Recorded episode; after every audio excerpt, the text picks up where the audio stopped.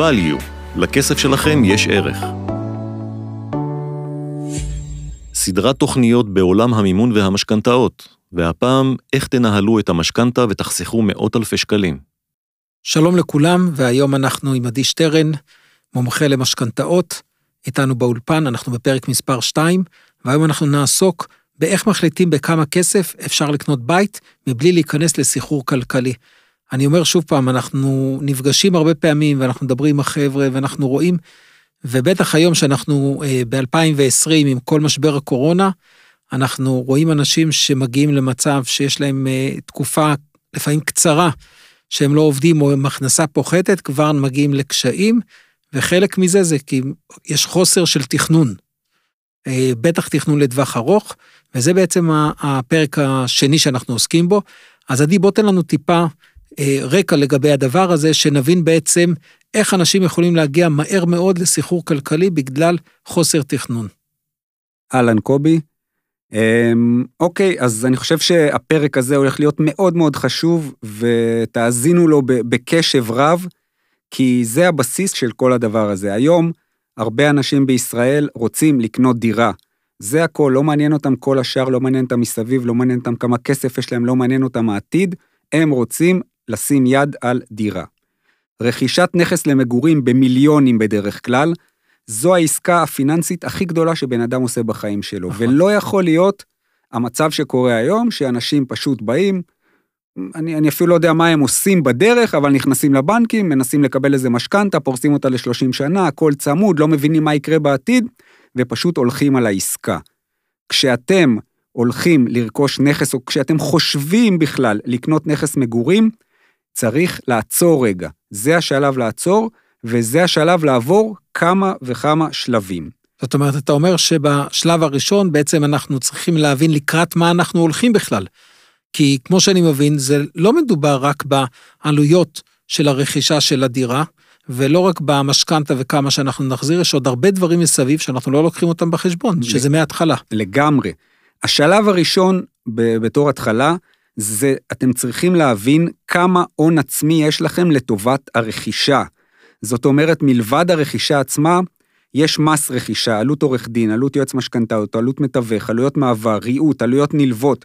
הסכום הזה יכול להגיע בקלות ל-100 אלף שקלים וצפונה, וזה כסף שאנשים שלא מתכננים כמו שצריך, פשוט עומדים בפני שוקת שבורה באיזושהי נקודה, לא יודעים מה לעשות, רצים להשלים את זה מהבנק עם הלוואה קצרת מועד עם החזרים עצומים, ונקלעים לסחרור כלכלי. אז הדבר הראשון, חשוב מאוד להבין כמה הון עצמי יש לכם ואיפה ההון העצמי הזה יושב.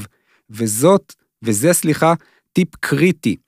כשיש לכם כסף, לצורך הדוגמה, בתוך שוק ההון, ואתם חושבים שזה ההון העצמי שלכם, אתם חייבים להבין שכשאתם חותמים על חוזה הרכישה, אתם נמצאים בסיכון פיננסי. למה? כי השוק יודע לרדת. ראינו את זה ב-2008 בחדות, ראינו את זה עכשיו בתקופת 2000, הקורונה בדיוק, בחדות. בדיוק. ואם אתם צריכים את זה בתור הון עצמי, ופתאום השוק נחתך ב-30 אחוז, אז אנחנו יודעים שהוא יעלה בסוף, הכל בסדר, אבל אם אתם, זמן. אם אתם צריכים את זה למשכנתה שלכם, אתם נמצאים בסיכון פיננסי. לכן, אחרי שאתם מסכמים או סוכמים את כל ההון העצמי שיש לכם, תוודאו בבקשה שהוא לא נמצא בסיכון פיננסי. זאת אומרת, אתה אומר למעשה, אם יש לי לצורך העניין, בוא ניקח את הדוגמה הכי, הכי פשוטה, עדי. אם לצורך העניין אני בונה על קרן ההשתלמות שצריכה, שאני אמור, נניח, יש לי חמש שנים, קרן השתלמות, בעוד שנה אני אמור לפדות אותה.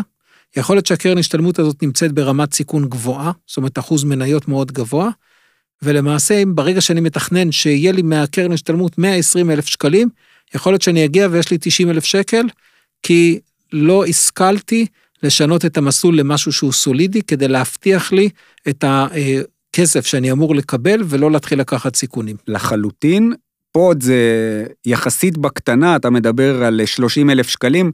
אני ראיתי בעשור שאני פועל אנשים עם מיליון שקלים שמושקע בשוק ההון, יש להם עוד חודשיים עד לרכישה, הם כבר חתמו חוזה, ופתאום השוק מתרסק להם ב-20 אחוז, ופה צריך להביא עוד מאות אלפי שקלים, ואין להם.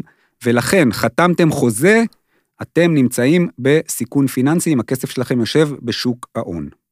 אוקיי, אז, אז הבנו. אז שלב ראשון, קודם כל אנחנו צריכים אחד, להבין מול מה אנחנו עומדים, זאת אומרת, לראות את התמונה המלאה שאנחנו מדבר, זה מס רכישה, עלות עורך דין, יועץ משכנתאות, מתווך, ריהוט, אנחנו הרבה פעמים לא מתייחסים, ושיפוץ הבית והתאמות וכולי, אז זה החלק האחד, מוצרי חשמל.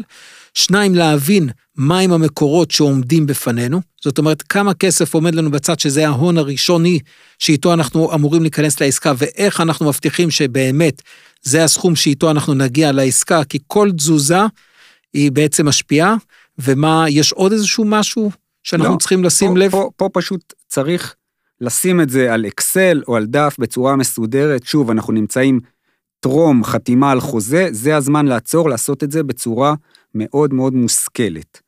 הדבר הבא שצריך לעשות, זה להבין כמה כסף הבנק יהיה מוכן לתת לנו בכלל. ופה יש חוקים מאוד ברורים. ברגע שזו דירה יחידה ו/או ראשונה, הבנק ייתן 75 אחוזי מימון. זאת אומרת, אתם רוצים לקנות במיליון שקלים בית, הבנק ייתן לכם 750 אלף שקלים, אתם צריכים להביא מהבית 250 אלף שקלים.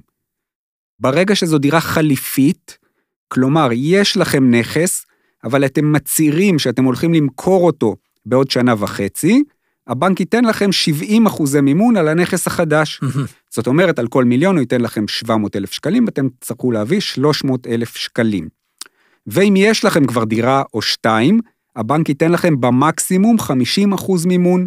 זאת אומרת, אם יש לכם דירה ואתם לא מתכוונים למכור אותה וקניתם דירה בעוד מיליון, הבנק ייתן לכם 500 אלף שקלים ותצטרכו להביא 500 אלף שקלים, שדרך אגב, בפודקאסט יותר מתקדם נבין איך אפשר להביא גם את החצי מיליון שקלים האלה בלי להביא הון עצמי מהבית. ברור, זאת אומרת, אנחנו מדברים בעצם על השלב השלישי, זה בעצם מה הבנק אה, מסוגל, כי גם פה אתה אומר לפעמים אנחנו מתכננים שהבנק ייתן לנו X, והבנק לא נותן לנו את ה-X, אלא נותן X פחות משהו, ושוב פעם אנשים רצים, ואני גם נחשף לזה שאנשים לוקחים עוד הלוואות כדי להשלים את מה שצריך, ומגיעים למצבים שבשנה, שנתיים, שלוש, ארבע הראשונות הם מחזירים סכומים מאוד משמעותיים, חלקם גם מאוד יקרים. אני רואה אנשים שלוקחים לפעמים, אומר, לקחתי עוד 100 אלף שקל מכרטיסי אשראי, לקחתי עוד 100 אלף שקל מהתוכניות, מהלוואה חוץ-בנקאית ועוד כל מיני סכומים, ומגיעים לסכומים מאוד מאוד מאוד משמעותיים מבחינת ההחזר, כי כל זה נובע מחוסר תכנון, או סליחה על הביטוי, לפעמים קפיצה מעבר ליכולות שלנו, כי אנחנו רוצים בית יותר מעבר למה שאנחנו מסוגלים, ולכן לוקחים הלוואות שהן יותר גבוהות.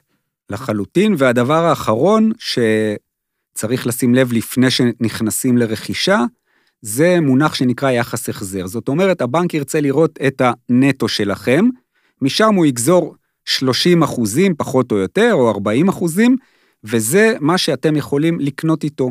זאת אומרת, יש לכם את ההון העצמי, לצורך הדוגמה יש לכם מיליון שקלים, אתם יודעים ש-100 אלף שקלים הולכים הצידה לכל המסביבים, יש לכם 900 אלף שקלים, אתם יכולים לבדוק את אחוזי המימון שתקבלו מהבנק על פי דירה ראשונה ויחידה, חליפית או דירה שנייה ומעלה, ואז אתם צריכים לבדוק האם הנטו שלכם בבית יכול לכסות את הסכום הזה שאתם חושבים שהבנק ייתן לכם.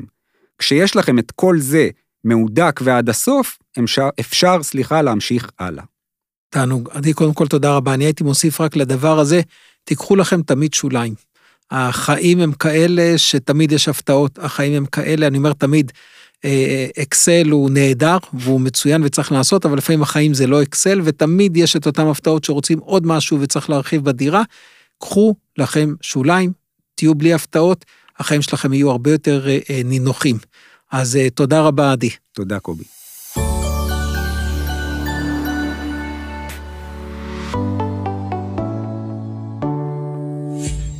כל הנאמר בתוכנית מטרתו הגברת הידע הפיננסי.